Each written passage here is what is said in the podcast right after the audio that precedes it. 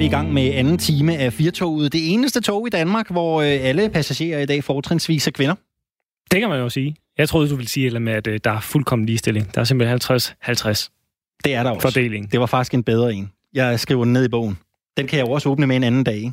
Ja, men jeg ved ikke, om det er ægte ligestilling. 50-50. Eller om ligestilling, det er lige muligheder. Det er jo sådan en helt filosofisk diskussion, hver gang man snakker ligestilling. Altså, Så- så... hvad er ligestilling? Er, er, det det, synes du, vi skal bevæge Nej, os ind på den nu? nej, nej. Fordi det lyder som om, du har de øh, gode guldkorn med i posen. jeg har ikke så meget mere end lige den lille observation. Øh, programmet det lyder lidt, øh, lidt anderledes i dag, og det gør det jo, fordi at øh, det er mig. Jeg hedder Alexander Vils Lorentzen, og jeg står her jo øh, som sædvanligt. Men i dag, der har jeg fået selskab af øh, Toge Gripping. Simpelthen, jeg har øh, trådt til i dagens anledning på øh, kvindernes kampdag. Så synes jeg lige, det var godt, at vi havde to mænd i studiet. Radio 4 har støvsuget øh, redaktionen for... Eller dagen øh, efter, er det jo. Dagen efter, naturligvis. Radio 4 har støvsuget redaktionen og fundet de øh, to mænd, som har den absolut største øh, kærlighed til kvinder og øh, kvindekønnet. Og i dag, der har vi ryddet hele programmet til at øh, tale om kvinder, tale om kampdag og tale om, hvordan det er at være øh, kvinde i 2020. Vi får også nogle øh, taler. Vi hørte Margrethe Augen i sidste time, og Isabella Arndt, hun øh, taler også til de danske kvinder og til danskerne her i den her time.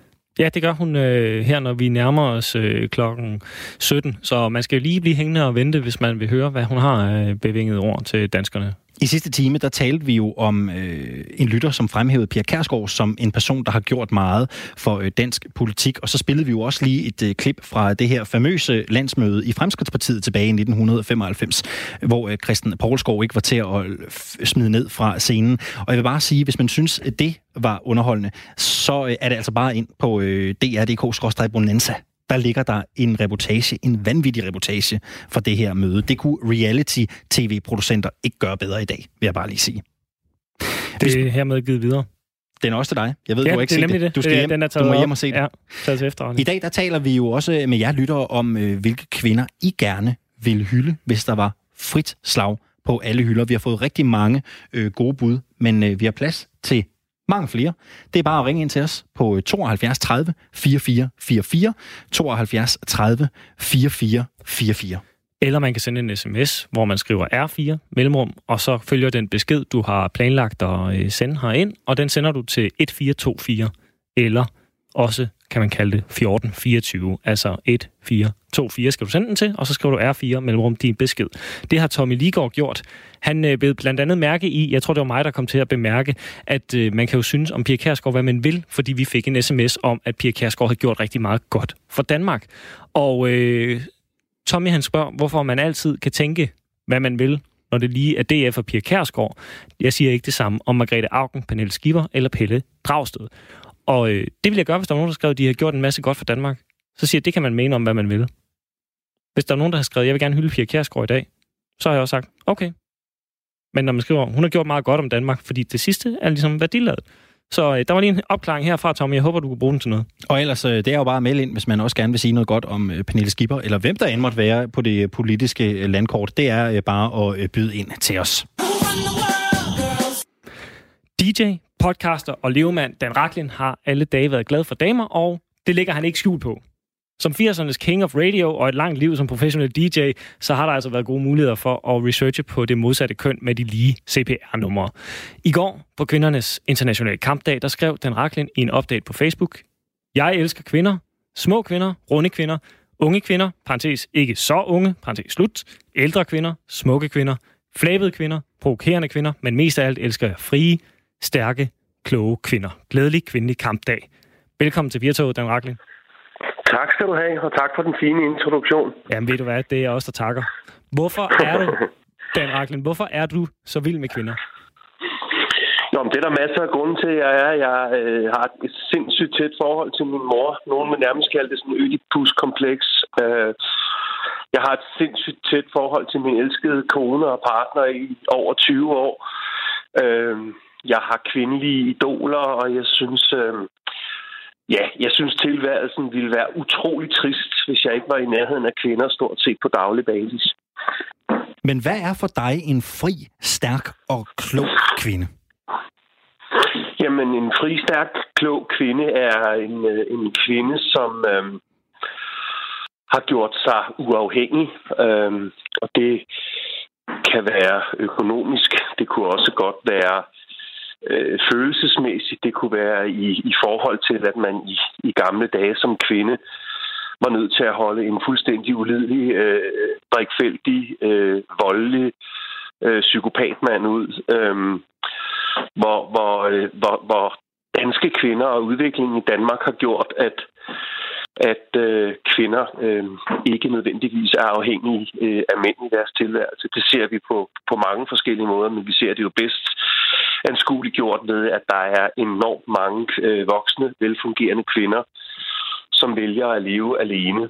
Nogle vil måske synes, det er et problem, at så mange voksne mennesker lever alene, men øh, en af de positive ting er jo, at en, en, en masse kvinder kan passe deres karriere og kan klare sig selv, og øh, vi har efterhånden også fået en, en situation, hvor de enten får leveret børn, eller får leveret det, der skal til at lave børn.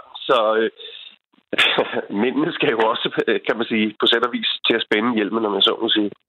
Hvordan vil du karakterisere den, øh, den danske kvinde anno 2020? Nu hylder vi jo alle kvinder, men lad os prøve at blive herhjemme i øh, vores egen andedam.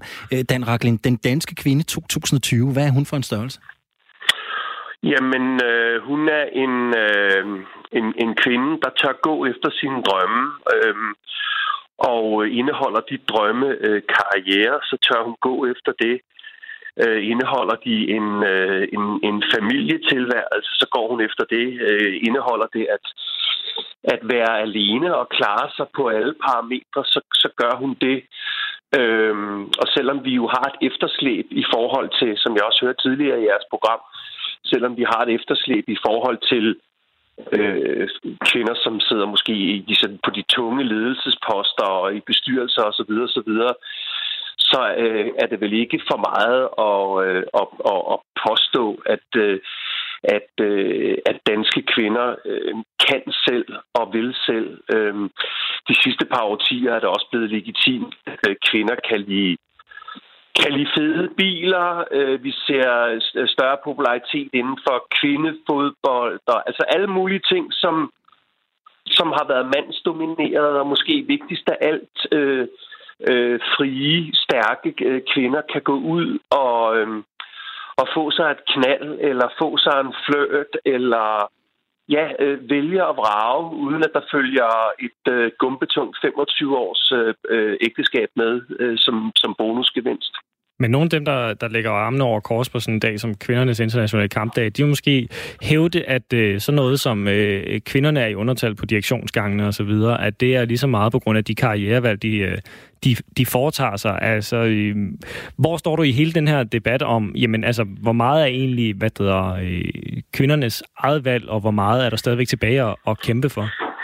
Jamen, altså lige så vel som, som vi bliver tudet ørerne fulde med, at øh, ældre skal blive på, øh, på øh, ude i arbejdslivet, øh, og at levealderen stiger hvert år, øh, i gennemsnitslevealderen stiger hvert år i Danmark, så, bliver, så er der jo stadigvæk øh, kæmpe øh, forskelsbehandling, og ældre har svært ved at få lov til at, at, at blive øh, i de gode jobs, de har, eller endnu værre få nye. Og det er vel i og for sig lidt den samme problemstilling omkring de her moderne kvinder. Fordi der er det, at lige meget, hvor meget vi ligestiller og sidestiller og gør ved, så er det kvinderne, der føder børnene. Og det tror jeg er en, en stor forklaring på, at, øh, at, at i hvert fald nogle kvinder øh, Øh, bliver fravalgt, enten fordi de øh, har nogle børneforpligtelser, eller at øh, potentielle arbejdsgivere øh, ser for sig, at de skal være væk over længere perioder. Og, øh, og det har man på trods af, at vi har flekstidsarbejde, og vi har alle mulige muligheder for fleksibilitet. Så vil der være en del øh, arbejdspladser, som hylder kvinden og gerne vil have kvindelige ledere, men som sådan ser skævt til dem øh, i, i de perioder, øh, hvor en del af dem stadigvæk heldigvis får nogle børn. Er der nogle øh, kvindekampe, du synes er, øh, er misforstået, eller synes du, de alle sammen er legitime? Altså, det er en af de mere tricky, fordi øh, den, den MeToo-bølge, og, og det, der sker lige nu omkring samtykke, øh, debat og øh, frivillighed, debat og sådan noget, øh, har haft en tendens til at kamme fuldstændig over, fordi øh, jeg billiger, at der bliver gjort op med en Weinstein og en uh, Weinstein wannabes øh, i Danmark, altså mænd, som udnytter deres øh, position. Jeg bifalder, at vi skal holde op med at tro, at fordi øh, øh, en, en, en kvindelig kollega har en kort nederdel på på arbejdet, så er det øh, sådan et partout-kort til enten at kigge rigtig halvliderligt på hende, eller endnu værre, klaske hende i røven osv. Så, så der er en masse issues der, men, men, men, men, men det er klart, at, at tingene har også haft en tendens til at, at kamme over, men altså om der er nogen kvindekampe, som jeg sådan mm, ikke billiger. Altså, det, jeg, jeg, jeg synes nogle gange, at sådan de rigtig, rigtig krigeriske øh, feminister lige skal trække lidt ilt ind og måske lige huske os, at man godt må smile, og man må godt have en lille smule selvhjuni. Og hvad er, det for en type, hvad, er det for en, hvad er det for en type kvinde, du taler om her, Dan Racklund? Jamen, der, der er jo, der, der findes jo, der findes jo kvinder derude, som i, i, i debatterne og i problemstillinger og øhm, i sådan den, at, at den almindelige diskussioner øhm, har sådan en, en tendens til at se på, øh, på mænd sådan helt generelt som, små, som, som tikkende bomber. Ikke? Øh, så, og, og når du spørger dem, hvad det er for en specifik øh, gruppe, jamen, så er jeg også nødt til at adressere, at øh, vi har jo også en del... Øh, en del indvandrere, folk, som ikke nødvendigvis er født i Danmark, eller som er øh, som, som, som ikke har som ikke har den, den, øh, det danske syn på, øh, på øh, ligestilling, og som jo for i hvert fald en navngivende øh, en del af den muslimske befolkning jo betyder, at øh, at, øh, at, at kvinder har, har store problemer med at, øh, at komme på arbejdsmarkedet og med, med at få lov til at uddanne sig. Men, men tilbage til, hvad du spurgte om. Der findes nogle kvinder, som, som ser på mænd som bøvede, liderlige og øh, sådan, øh, hvad skal man sige, voldelige er, er lidt, lidt meget, men altså som, som, som, som sådan øh, som en befolkningsgruppe, også mænd, som, som er sådan lidt, jeg ved ikke, hvad man skal sige, det primitive er et godt ord, ikke? Er sådan nogle hulemænd, der, der slår sig på brysterne og, øh, og råber højt. Jamen altså, det, det, det, det der er kompleksiteten, og det, kan jeg, jeg, jeg, det, vil, det vil jeg gerne uddybe, men så vil det, kommer jeg til at fylde i resten af jeres time. Men det er jo klart, at vi arbejder lige nu med nogle helt vildt følsomme balancer mellem at der skal være energi mellem kvinder og mænd. Vi skal kunne flirte, vi skal kunne smile til hinanden, vi skal kunne, vi skal kunne opleve sådan en eller anden form for, øh, ja, for flirteri og for tiltrækningskraft. Men der er også en masse mænd, som har sindssygt svært ved at finde den balance. Og det er ligegyldigt, om vi taler unge mænd, eller midalderne mænd, eller ældre mænd. Jeg kommer stadigvæk i nattelivet. Jeg DJ'er stadigvæk til fester og festlige begivenheder. Og der oplever jeg jo en del øh, akavede mænd, som simpelthen ikke forstår kunsten, øh, hvordan man kommunikerer med, med kvinder i festlige sammenhænge, og hvad forskellen er på, på noget, der er bøvet, og noget, der er forkert, og så øh, noget, der er charmerende og flirteri. Ikke? Altså, det er lige før, man skulle holde aftenskolekurser i det. Lad os lige vende os mod en øh, stærk kvinde det, det kan vi alle ja. være enige om, det er Margrethe Vestager. Hun sagde i går under en tale, at det burde være kvindernes kampdag hver dag, men øh, at kvinderne så skulle kunne tage en slapper den ene dag om året i stedet for. Hvad tænker du egentlig om øh, den udmelding? Jamen, det synes jeg, den er jeg ikke enig i. Jeg, jeg er jo et stor fan af Margrethe Vestager, og jeg, jeg har kæmpe respekt for, hvad hun har opnået, og øh, hendes stilling sådan helt generelt, og, og lytter gerne efter til, til hvad hun siger. Men øh, altså, hvis det hun mener, det er, at der stadigvæk er øh, nogle opgaver, vi skal have løst, før vi har helt og fuld reel ligestilling, og, og før vi ikke dagligt skal læse om, om, om overgreb og chikane og social kontrol, og jeg ved fandme ikke hvad i forhold til kvinder, så kan hun selvfølgelig have en pointe i, at vi skal være opmærksomme og at vi skal være på barrikaderne, før vi ligesom øh, opnår øh, en, en ideel verden mand-kvinde imellem. Men, men jeg er ikke enig i, at, øh, at hver dag er en kampdag. Det synes jeg ville være super anstrengende. Men sådan en kampdag som det i går, altså jeg skal næsten spørge dig, hvordan markerede du den egentlig? Jamen, jeg markerede den, som, som I citerede mig for, øh, Vi havde tredje og sidste etape af min, øh, min søns 18-års fødselsdag, som har kørt over flere uger. Øhm, så, så hvis jeg skal svare på det, så, så vil det umiddelbare svar være, at jeg ikke markerede den.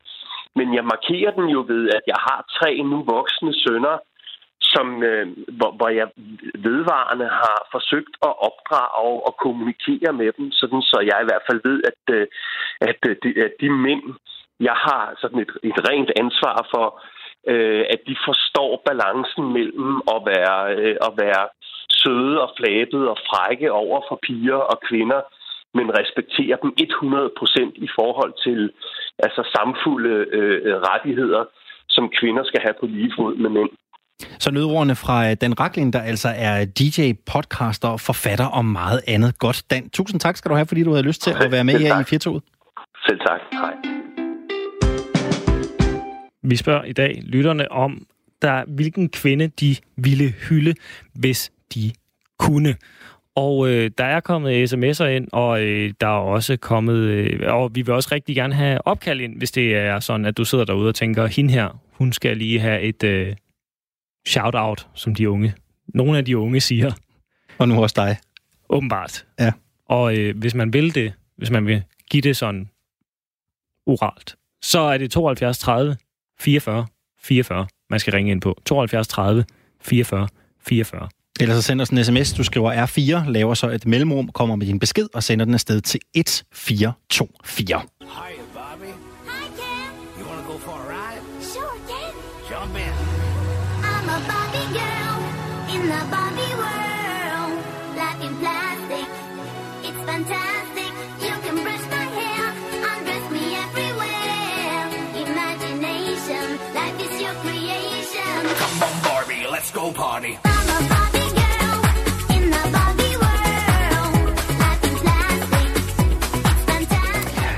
Toko Gripping, barn af 90'erne. Kan du huske den her? Det kan jeg desværre.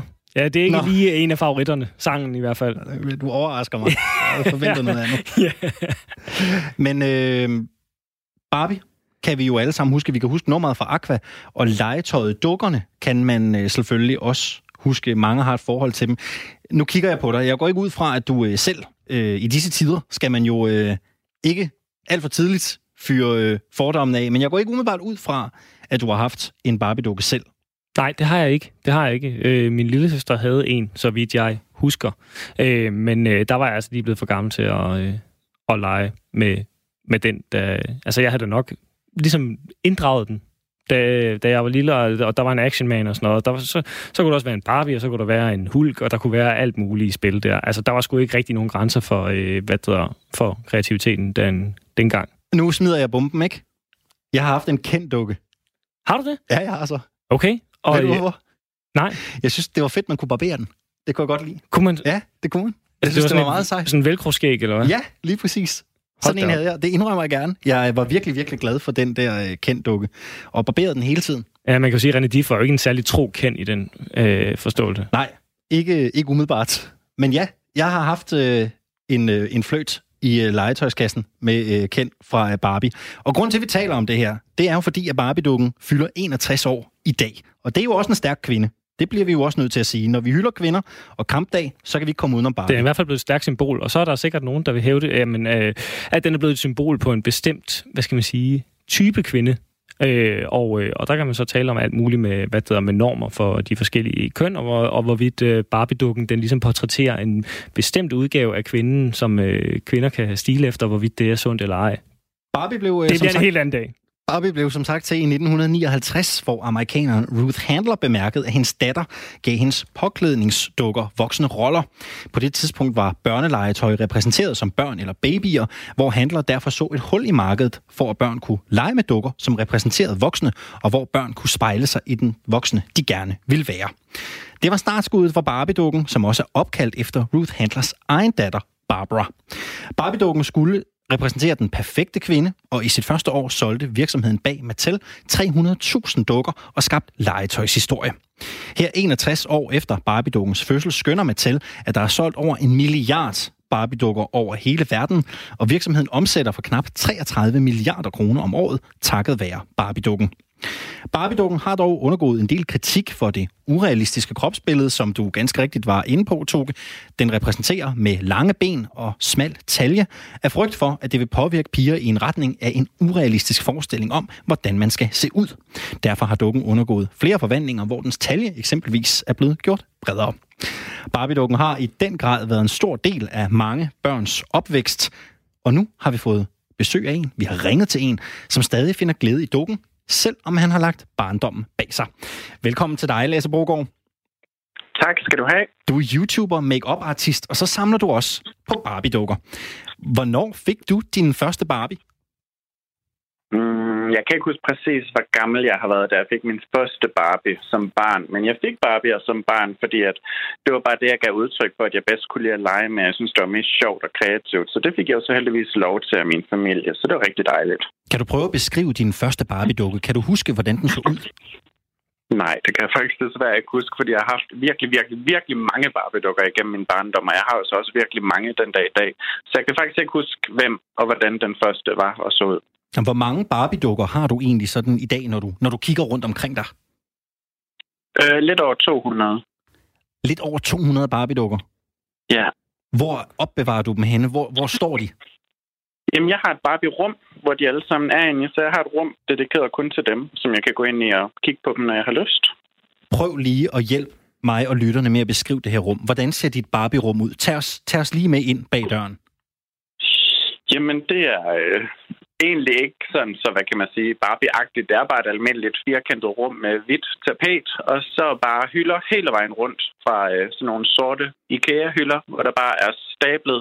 De er bare legnet op, alle 200 styk, og de står stadigvæk i æskerne, fordi det, jeg samler på, det er det, man kalder collector Barbie-dukker. Så jeg samler ikke på de her, sådan, øh, om man så må sige, billige legetøjsdukker, som man kan købe i for eksempel Fætter BR. Det er de her mere sjældne øh, Barbie-dukker, som man... For eksempel, der er nogle kendte designer, der har lavet samarbejde med Barbie, og der er også nogle øh, store kendiser, der har fået lavet en Barbie, der portrætterer dem, blandt andet Marilyn Monroe, Diana Ross, Jennifer Lopez, Cher, Gigi Hadid. Så det er sådan nogle, jeg samler på, og de står så bare øh, back to back inde i det her rum på hylder. Og er det sådan, øh, nu, nu nævnte du lige, at, at de her øh, figurer, de står stadigvæk i, i øh, pakken. Er det sådan, at de mister værdi, hvis du tager dem ud, for eksempel? Ja, så mister de øh, altså nærmest hele deres værdi. Øh, når man er en Barbie-samler, så kan man også øh, med fordel, hvis man selvfølgelig har lyst til det, nogle år efter simpelthen sælge dem videre til langt over det dobbelte af, hvad jeg selv har givet for dem. Øh, fordi de simpelthen stiger i værdi for hvert år, der går. Øh, og fordi at de er så sjældne. Nogle af dem, der er jo kun få antal af dem på verdensplan.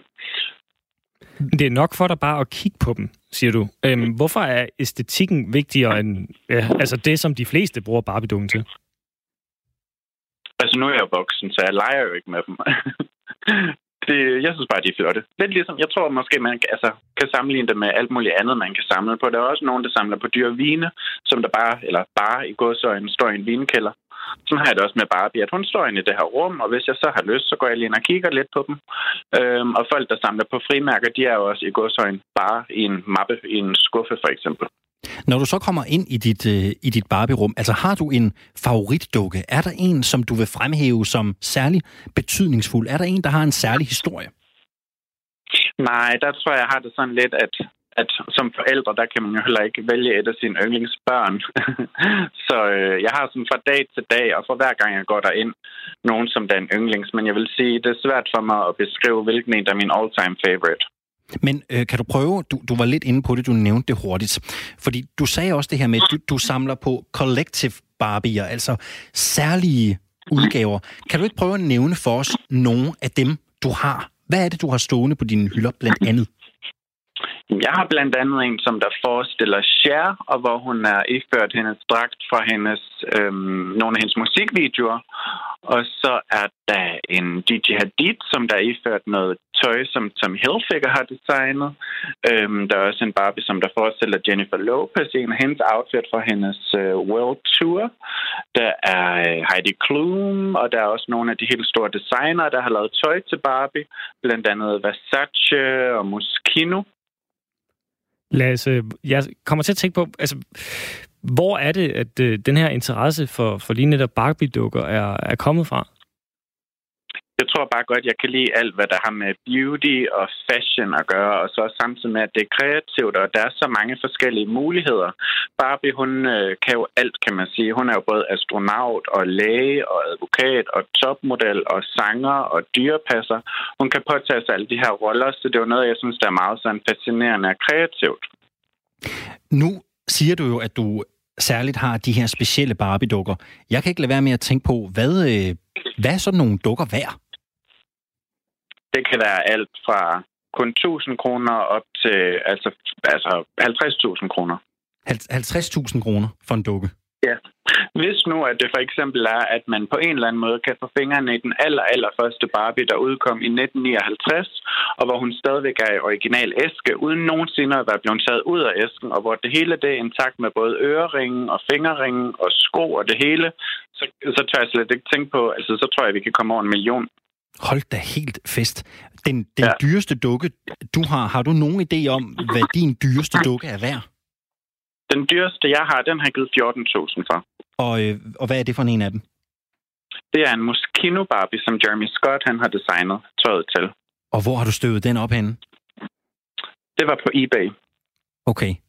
Det er altså lidt fascinerende. Jeg kan faktisk ikke huske det. Er alle de her, øh, hvad skal man sige, limited edition Barbie, de er, så, altså, de er lavet i samarbejde med de officielle? Altså, der er ikke nogen, der går rogue og så laver deres egen, øh, hvad skal man sige, Barbie og, og, og lancerer den på, øh, ja, på eBay eller Amazon? Altså, der findes jo andre brands også, der laver Barbie-lignende dukker. Der er blandt andet dem, der hedder øh, Yahoo, og nej, det hedder det, Galoop hedder de. Øh, og så er der også en Steffi-dukke og en, ja, jeg ved sgu ikke, hvad de hedder alle sammen. Men der findes jo mange andre legetøjs øh, virksomheder ud over Mattel, som der laver dukker, der har samme, nogenlunde samme højde og form som Barbie. Men selve Barbie, der er der jo kun øh, dem, som Mattel har lavet, og det er så dem, jeg samler på. Og der kan man tydeligt se, hvis den er fake. Der er man ikke i tvivl. Nu har Barbie jo, som vi også var inde på i oplægget til den her historie, gennemgået mange forandringer. Barbie er også blevet brugt politisk. Man har talt om kropsidealerne. Altså, hvad, hvad tænker du egentlig om den rolle, øh, Barbie har, har spillet der? Er det, er det noget pjat, at nogen er blevet pikeret over den oprindelige model? Eller hvordan ser du på, på hele det spil om Barbie?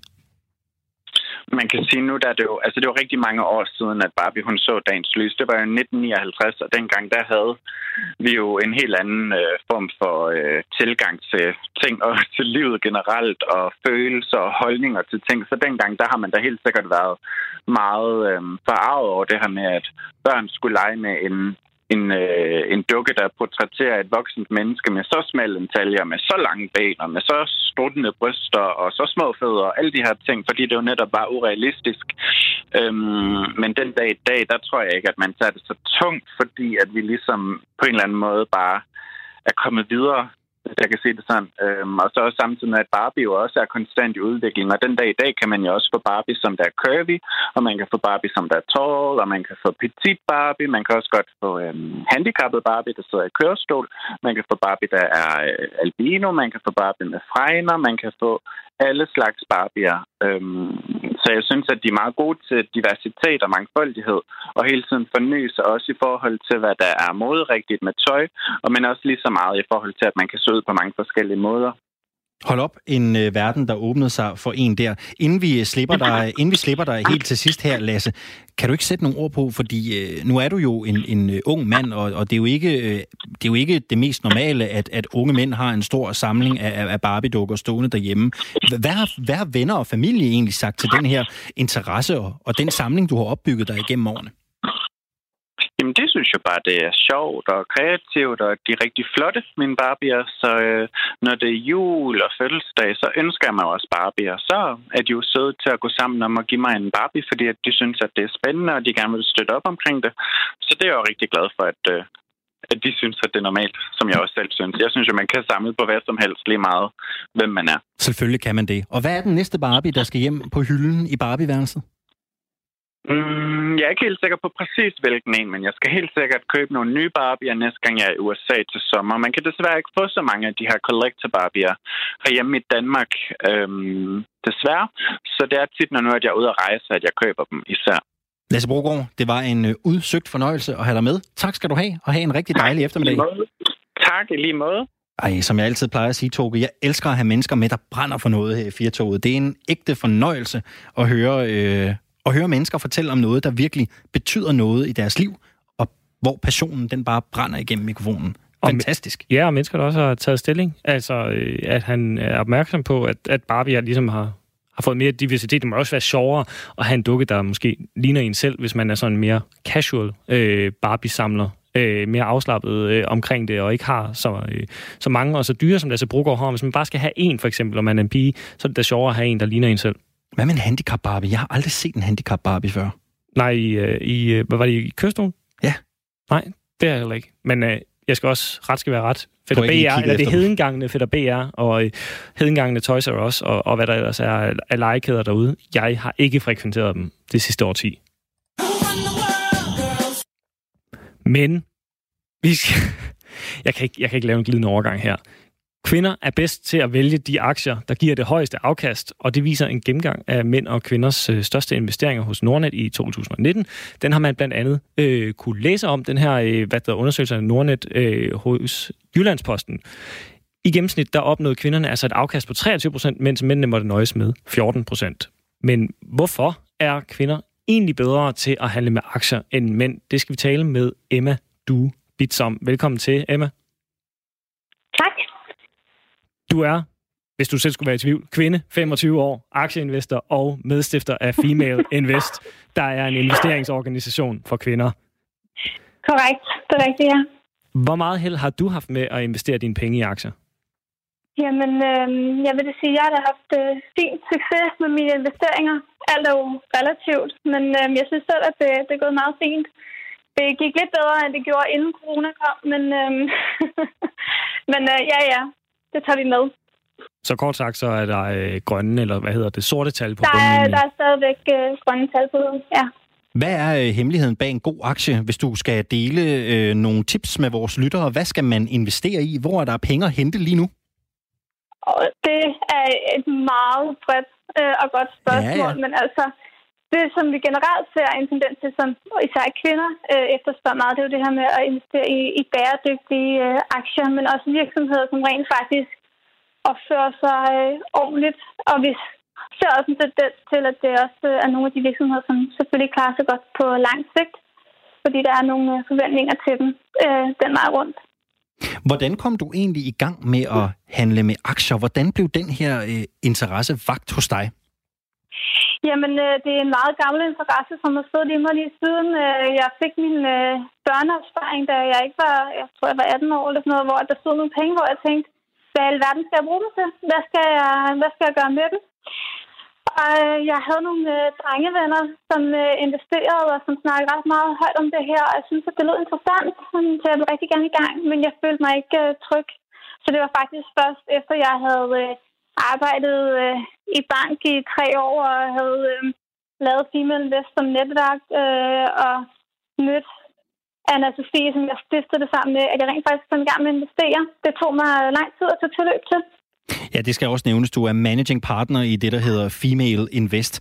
Øh, Emma Ja. Bits, øh, for mig, og det indrømmer jeg gerne, når jeg sidder og øh, en sjældent gang bladrer igennem børsen og øh, kommer forbi aktiesektionen og ser kurserne, så, så står jeg lidt af, fordi jeg, jeg, jeg forstår simpelthen ikke, hvad det drejer sig om. Jeg indrømmer gerne min, min egen øh, dumhed og middelmodighed. Hvor Ja. svært er det at komme ind i den her verden og blive klogere på det? Altså, vores øh, primære formål er jo i virkeligheden at tage det ned på et niveau, hvor alle kan være med, fordi det er ikke mere kompliceret end så, og der findes investeringsløsninger og muligheder for alle typer.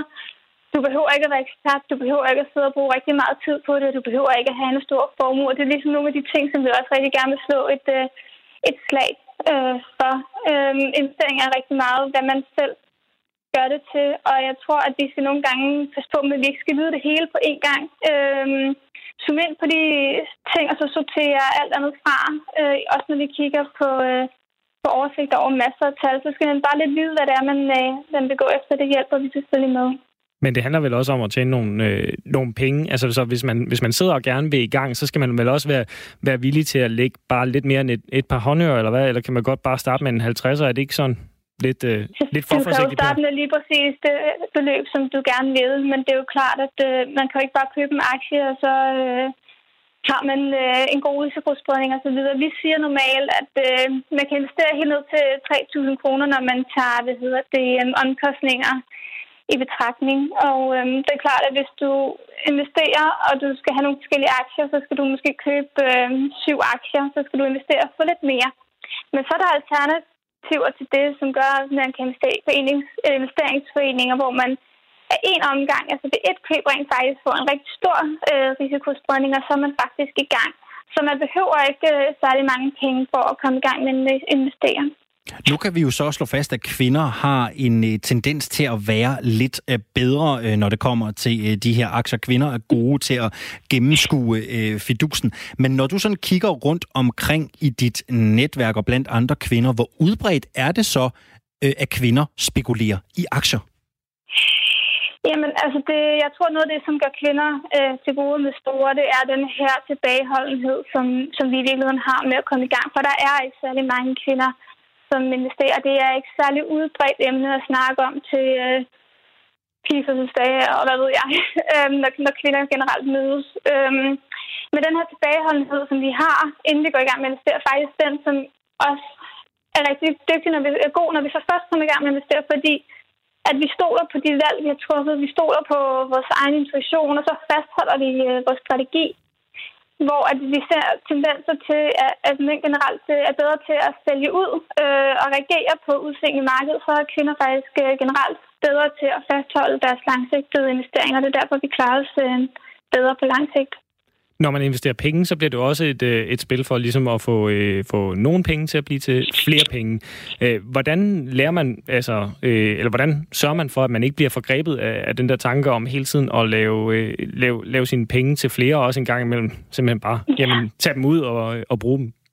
Jeg tror rigtig meget handler om hele tiden at gå tilbage til, hvad var ens eget udgangspunkt øh, med den her investering, og så holde fast i det, uanset øh, om det går godt, eller om det går dårligt. Fordi grådighed og frygt er nogle af de faktorer, som, som gør, at vi faktisk taber allerflest penge, ikke? eller i hvert fald ikke får det ud af det, som, som vi gerne vil. Og så tror jeg også, at vi skal passe på med at vores egne forventninger til, til, hvor godt det i virkeligheden skal gå.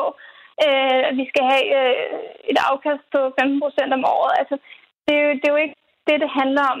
For os handler det rigtig meget om, at det, vi får ikke særlig meget, hvis vi overhovedet får rente i banken og inflationen øh, æder vores penge osv. Så, så det handler egentlig om, hvad er alternativet? Vi bliver nødt til at bare gøre et eller andet for at bare få en lille smule ud af vores penge. Det er jo ikke, fordi vi alle sammen skal gå og være, altså om 30 år til at være millionær. Det er ikke det, er ikke det, det handler om.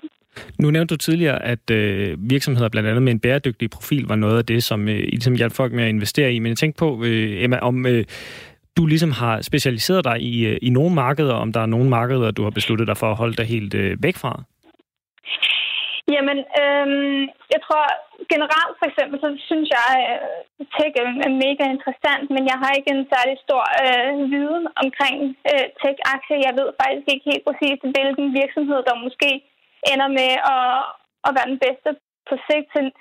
Så jeg investerer rigtig meget i investeringsforeninger og ETF'er, hvor jeg ligesom breder mig ud over de forskellige sektorer og får en form for gennemsnitsafkast, så jeg ikke behøver at sidde og udvælge at være ekspert på alle de her områder, fordi det har, jeg, det har man ikke tid til, og måske, altså, det er ikke det, der fylder hos mig. Det, øhm, så ja, altså, det er jo en måde at investere på, som jeg tror, at øh, rigtig mange, øh, især begyndere og, og kvinder, også øh, vælger at investere på. Nu er det her måske et lidt øh, kantet spørgsmål, men jeg synes mm. alligevel, at du skal have det. Øh, det er gået der ganske fint i, dit, øh, i din aktiespekulation. Hvor mange penge har du egentlig tjent indtil videre på det her? Jamen, øh, altså, jeg har, jeg synes ikke, at jeg har, nu har jeg været meget åben om min, min økonomi nu. Det, det kan man øh, google sig lidt frem til, hvad hedder det. Jeg har tjent øh, øh relativt godt, men jeg har oppe med, med 30 procent, hvilket jeg på to år, hvilket jeg synes er, er helt vildt godt. Det er jeg selvfølgelig ikke lige i dag, øh, her for 10 dage, eller siden corona, den øh, ramte aktiemarkederne. Øh, så det er, hvad jeg har været oppe og vende på. Øh, men jeg er stadig ikke plus, og det er det, det handler om. Øh, jeg investerer langsigtet, så øh, den dag om 10-15 år, når jeg skal bruge mine penge, så, øh, så kan vi snakke om, hvad jeg har tjent på min investering, for det, det er det, som ligesom er målet. Men hvordan reagerer man så, når øh, coronaviruset kommer ind over ikke bare Asien, men ind over hele verden og nærmest udvikler sig til øh, en pandemi, eller der er i hvert fald pandemiske tilstande. Hvordan reagerer man så som, øh, som aktiehaver? Jeg tror, at øh, man reagerer rigtig meget på sin, øh, sin frygt og sine følelser. Og det er jo super vigtigt egentlig at lære sig selv at kende igennem de her tider, hvor at, øh, ja, vi rammer ind i, i øh, negative markeder. Øh, hvem er man, og, og kan man egentlig holde til det i virkeligheden? Jeg har rimelig meget i i have, netop fordi at jeg er langsigtet investor. Jeg skal ikke bruge mine penge. Aktiemarkedet har det mere bounce tilbage øh, relativt hurtigt. Så jeg, jeg frygter ikke så meget. Jeg frygter selvfølgelig, hvad det har af konsekvenser for økonomien her på, på kort sigt. Men, men i og med, at, at min strategi er langsigtet, så, så reagerer jeg faktisk ikke sådan helt så meget på det. Jamen, jeg tænker på, har du egentlig øh, noget i tankerne, som du forsøger at, øh, at spare op til, eller er det simpelthen bare planen, det her det skal være din, øh, din levevej? Ja, øh, jeg sparer nok op til i virkeligheden at have en form for økonomisk øh, råderum, når jeg bliver lidt ældre. Øh, der har jeg ikke øh, så meget af lige nu, så det kunne være fedt at have, som, som når man bliver lidt ældre, og man skal have børn, og man skal flytte hus, og alle de her ting. Man får nogle øh, større økonomiske udgifter og, og så videre. Så det er egentlig bare for at gøre livet lidt nemmere for mig selv rent økonomisk, øh, når jeg bliver lidt ældre. Ja. Og man ved jo aldrig, hvor det ender henne. Her til sidst, Emma Dubits, lad os få tre gode råd til både mænd og kvinder, der vil i gang med at investere. Jamen, øh, jeg tror, at man skal starte med rent faktisk at være nysgerrig, øh, blive enig- enig med sig selv om, at man, man gør det, og så skal man øh, stole på, på sig selv, og at man godt kan finde ud af det. Øh, stole på sin egen intuition, det tror jeg er super vigtigt. Øhm, og så skal man øh, lade være med at tro, at man skal være ekspert, og så skal man nok kaste sig ud i det, uden at være helt 100% for det skal nok komme. Alt, du skal nok lave undervejs, så lad være med at kaste alle pengene ind på én gang. Start stille og roligt. Lær dig selv at kende. Og så kan du altid støde lidt til. Men det er vel også meget sundt lige at have sat sig lidt ind i tingene. 100 procent. 100 procent. Men det, og det er jo også det, man skal lige... Øhm, man skal bare passe på med, der er mange, der tror lidt, at man skal, man skal vide rigtig, rigtig, rigtig meget. Man skal være ekspert, og man skal vide noget om sektorer, man skal vide noget om alle verdensmarkeder, og det er ikke tilfældet. Selvfølgelig skal man vide lidt om den virksomhed, forretningsmodellen, hvordan tjener de penge, men lad være med at tro, at du skal vide det om samtlige virksomheder i verden, for det, det kan man ikke. Em- Emma Dubits, aktieinvestor og managing partner i Female Invest. Tak fordi du var med. Jo, tak fordi jeg måtte. Dejligt at høre fra endnu en øh, stærk øh, kvinde, og vi har jo været omkring nogle stykker den her eftermiddag, Toge. Og grunden til, at vi taler rigtig meget om øh, kvinder i dag, ja, det er jo fordi, vi ikke sendte i går, hvor det jo øh, var kvindernes internationale kampdag. Ja, så vi crasher simpelthen øh, morgenfesten her, dagen derpå. Det kan man jo på en eller anden måde øh, godt sige. Vi har ryddet øh, sendefladen for at øh, hylde kvindekønnet. Vi står her øh, to mænd og har øh, talt med en øh, masse kloge kvinder og en enkelt mand i øh, Dan Raklin, som jo har... Øh, Og Lasse Brugger. Lasse Brogaard, naturligvis. Ej, jeg får glemme. Det var fordi, jeg kom til at tænke på Barbie. Det er klart. Det er rigtigt. Lasse Brogaard naturligvis også. Som jo har øh, talt lidt om stærke kvinder, og øh, hvordan kvinderollen den egentlig ser ud her øh, anno øh, 2020. Og vi har også spurgt lytterne om, hvem de gerne vil hylde af kvinder, fordi øh, mikrofonerne er stadigvæk åbne. Det er vores sms-indbakke også. Så hvis du har en kvinde derude, du gerne vil hylde, og det kan være hvem som helst. Det kan være en politiker, det kan være et familiemedlem, det kan være en kæreste, det kan også være en ekskæreste.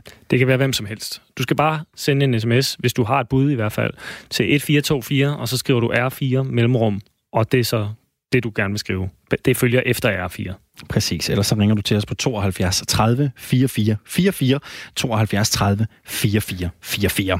Og i sidste time, der øh, gav vi jo mikrofonen til øh, Margrethe Augen, som jo er the grand old woman i dansk politik. Lige nu så sidder hun i øh, Europaparlamentet og øh, kalder sig selv til tider øh, bedstemor med slag i. Hun sidder i den grønne gruppe for SF, og øh, har jo siddet dernede i rigtig, rigtig mange år. Hun har også været på Christiansborg. Og vi øh, talte jo med hende om, hvordan det har været at være kvinde i en ellers lidt mandsdomineret verden som Christiansborg, og i den grad også Europaparlamentet i Bruxelles jo har været i øh, mange år. Og så gav hun jo også en lille tale, en lille opsang til øh, danske kvinder i 2020, hvad er værd at kæmpe for, og øh, det hun jo blandt andet også var inde på, var, at kvinder jo i dag også skal huske at løfte mænd. Altså, de stærke kvinder skal ikke glemme de svage mænd. Vi skal løfte hinanden, var jo blandt andet en af hendes øh, pointer. Ja, og det smukke ved øh, kvindernes kampdag, det er jo, at der er forskellige holdninger, alt efter øh, hvem du spørger. Og øh, jeg spurgte og bad øh, Isabella Arndt om at, øh, at give en tale i øh, tidligere i dag i anledning af den 8. marts i øh, går. Og øh, I kan jo høre, hvad hun sagde her. Som sagt, øh, Isabella Arndt her, som altså er landsformand i øh, Kristen. Det er selvfølgelig også få med, ja. Nu har det været kvindernes internationale kampdag her den 8. marts. En dag, der fejres over hele verden, og hvor kvinder de går på gaden i alt fra både lidt her i Danmark, men i Mexico og Asien, og alle steder kæmper kvinder for deres rettigheder og deres frihed. Og det er så vanvittigt vigtigt, at vi bliver ved med at huske den her kamp. Der er mange selvfølgelig, der kunne mene, at dengang bedsteforældrene, min generations bedsteforældre, gik på gaden med rødstrømperne, der var virkelig noget at kæmpe for. Men det er der også i dag. Mit argument til jer i dag vil være, at kvindernes frihed også her i Danmark stadigvæk er under pres. Og det skal handle lidt om, at vi i dag har, ligesom til alle tider, nogle stærke normer for, hvordan skal man være kvinde anno 2020? Hvad vil det sige? Hvad kræver det af os? Og hvad er det for nogle regler i samfundet, som der skal leves op til, for at folk ikke stiller spørgsmål? Normer er selvfølgelig kommet for at blive. Det har man haft i alle samfund til alle tider, og det bliver vi ved med. Det vigtige for mig, det er, at på et tidspunkt, så skal vi gerne nå dertil, hvor kvinders frihed til at vælge den hverdag, de helst selv vil leve i, bliver normen. Og hvor der er respekt også omkring de kvinder, som sammensætter hverdagen på en måde, som måske ikke ligner gennemsnittet. Fordi der er minoriteter, også her i Danmark, der er kvinder, som vælger anderledes. Og derfor går min 8. marts tale her øh, til kvinder, som hjemmepasser deres børn, eller kvinder, som på anden måde vælger at være mor på en måde, som ikke ligner gennemsnittet i Danmark. Fordi det er godt nok svært at være småbørnsmor. Det kræver rigtig meget. Og det er vigtigt, at vi roser de her kvinder. Og uanset hvordan de bruger deres frihed, og uanset hvad de vælger, fordi de har brug for noget opbakning fra samfundet. De har brug for at mærke, at vi synes, at deres morrolle og det, at de påtager sig ansvaret for næste generation, er vanvittigt vigtigt og noget, som de hver eneste dag fortjener en lille thumbs up og en klapsalve for. Fordi det er ikke noget, der bare er lutter lavkage altid. Jeg vil øh, argumentere for, at vi i Danmark skal indføre både minimumsnummeringer og ret til øh, deltid og øh, tilskud til hjemmepasning. Det er sådan tre ordninger, som tit bliver nævnt lidt i forlængelse af hinanden, og det er der en god grund til, fordi de alle sammen handler om kvinders frihed, eller familiens frihed. Nu er det kvindernes internationale kampdag, så undskyld til alle jer mænd derude, som selvfølgelig er en lige så vigtig del af jeres børns opdragelse og hverdag, som møderne er og kvinderne er. Det må lige blive en anden dag, at I får øh, masser af opmærksomhed og masser af thumbs up, selvfølgelig også til fædrene derude. Kvinderne skal kunne vælge frit, om de vil passe deres børn selv. Det er en vigtig kamp, og det er vigtigt, at man står fast på, at ligestilling anno 2020 handler ikke om, at så mange kvinder som muligt skal arbejde mange timer. Det handler ikke kun om den debat, vi tit ser. Hvordan får vi flere kvinder på direktionsgang? Hvordan får vi flere kvinder i magtfulde positioner? Det er også væsentligt. Jeg er selv kvinde, der har valgt et politisk virke, og det er jeg utroligt taknemmelig for, og arbejder rigtig mange timer, og det skal der være respekt for. Det oplever jeg bare faktisk også, at der er. Der, hvor jeg nogle gange øh, kan se, at der ikke er respekt for kvinders frie valg, det er, når jeg har øh, veninder eller andre, som vælger at passe deres børn derhjemme. Så mødes man rigtig tit af den der slidte sætning, kvinderne hjem til kødgryderne. Det er altså ikke det, der foregår. Og det er enormt dømmende, når man siger sådan om kvinder, som bruger deres moderne, selvstændige frihed til at vælge deres små børn til, og til at vælge at bruge mere tid sammen med dem, frem for at sætte dem i pasning et andet sted. Vi bliver nødt til at forstå, at kvinders frie valg ikke handler om, at vi har en ny norm om, at vi som samfund skal presse kvinderne ud på arbejdsmarkedet i flere timer, end de har lyst til. Når kvinder vælger hjemmepasning eller deltid, så er det lige så meget et udtryk for frihed, som dem, der vælger direktørstillinger eller lange arbejdsdage. Og den form for frihed bliver vi nødt til at stå fast på og kæmpe for, også i Danmark, også i anno 2020. Det er ikke at være tilbagestående eller undertrykt og vælge sin familie til. Kvinder er forskellige, ligesom mænd er forskellige, mennesker er forskellige, og den forskellighed bliver vi nødt til at have respekt for. En del af kvindernes frihed, som jeg også vil argumentere for her, er et andet frihedspunkt, som er under massiv pres. Det handler om det frie pasningsvalg. Det handler om alle forældres, mænd og kvinder, i dag mest kvinderne, sorry igen ud til mændene, kvindernes frie ret til at vælge de værdier, som deres børn skal vokse op med. Man skulle mene, at det var noget helt naturligt noget at sige, at selvfølgelig, den dag jeg får børn, er det mig som mor, der vælger, hvad de skal lære, om de skal øh, vokse op med Emma Gade, eller om de ikke skal, hvad det er for værdier, hvad det er for øh, hjem, de skal være en del af, fordi det er også mit hjem, og det hjem former og bestemmer man selv over. Desværre er det bare ikke sådan, fordi samfundets struktur gør, at den frihed til at vælge sine egne børns hverdag er under pres. For eksempel ser vi en rød regering, som til gode ser de offentlige institutioner, når der skal findes penge til minimumsnummeringer, og også i samarbejde og samtale omkring hele daginstitutionsvalget, skolevalget, slet så det ikke har opmærksomhed nok omkring de frie skoler, som netop er et udtryk for, at der findes kvinder derude, der bruger deres frihed til at vælge værdier til, som måske ikke ligner gennemsnittet. Og der skal altså også i Danmark være plads til, at man sætter sit lille barn i en religiøs daginstitution, selvom SF foreslår, at de skal lukkes, bare fordi de mener noget andet end flertallet. Den frihed er værd at kæmpe for, og den er vigtig at kæmpe for. Fordi når kvinder skal have reel frihed, så gælder det også en frihed til at vælge noget andet end statens løsninger, og det gælder en frihed og en suverænitet og en, altså et autonomi som mor, i at sige, det er som udgangspunkt altid barnets forældre, som bestemmer og ved bedst, for det er dem, der kender deres barn. Den sidste lille pointe, jeg vil komme ind på i anledning af kvindernes kampdag, handler om øremærket barsel. Når vi taler om frie kvinder anno 2020, så kan vi ikke også have øremærket barsel hverken til mænd eller til kvinder. Barsel er noget, vi giver til barnet, og det er op til forældrene selv, uanset hvor mange forældre der er omkring det her barn, at afgøre, hvem holder barslen. Tager mor det hele? Tager far det hele? Deler man halv-halv? Det er meget forskelligt fra familie til familie og fra barn til barn, hvad der er den rigtige løsning. Og alle former for øremærkning eller anden statslig tvang er ikke at respektere familiens suverænitet og kvindernes frie ret til at være den mor, som de har lyst til at være. Så tak for ordet i anledning af 8. marts, og stor respekt ud til alle jer møder derude, som gør et fantastisk stykke arbejde, og det bør I roses for hver eneste dag. Det var altså Isabella Arns tale, landsformand for Kristendemokraterne.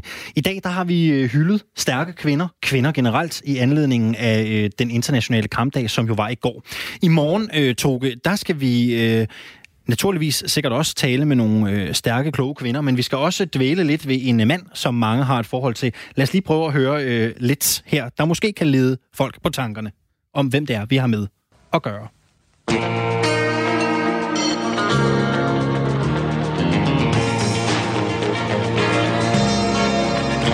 In the eyes of a ranger, the unsuspecting stranger. In the eyes of a ranger. Det er verdens stærkeste mand. Det er verdens stærkeste mand. Der er lavet et utal af vidigheder om, øh, om den her mand, og så har øh, mange måske gættet, at øh, det selvfølgelig er Walker Texas Ranger, det skal handle om, også bedre kendt som øh, Chuck Norris. Har du en favorit øh, Chuck Norris-joke? Altså en af de, øh, dem jeg sådan til lidt over, det var, at hvis øh, Chuck Norris han øh, hopper i vandet, så øh, bliver han ikke våd, så er det vandet, der bliver Chuck Norris. Jeg kan også Og en, den er meget plat, men den, den, er er, også god. lidt, den er lidt i samme dur. Chuck Norris, han er øh, det eneste menneske i verden, der kan drukne en fisk.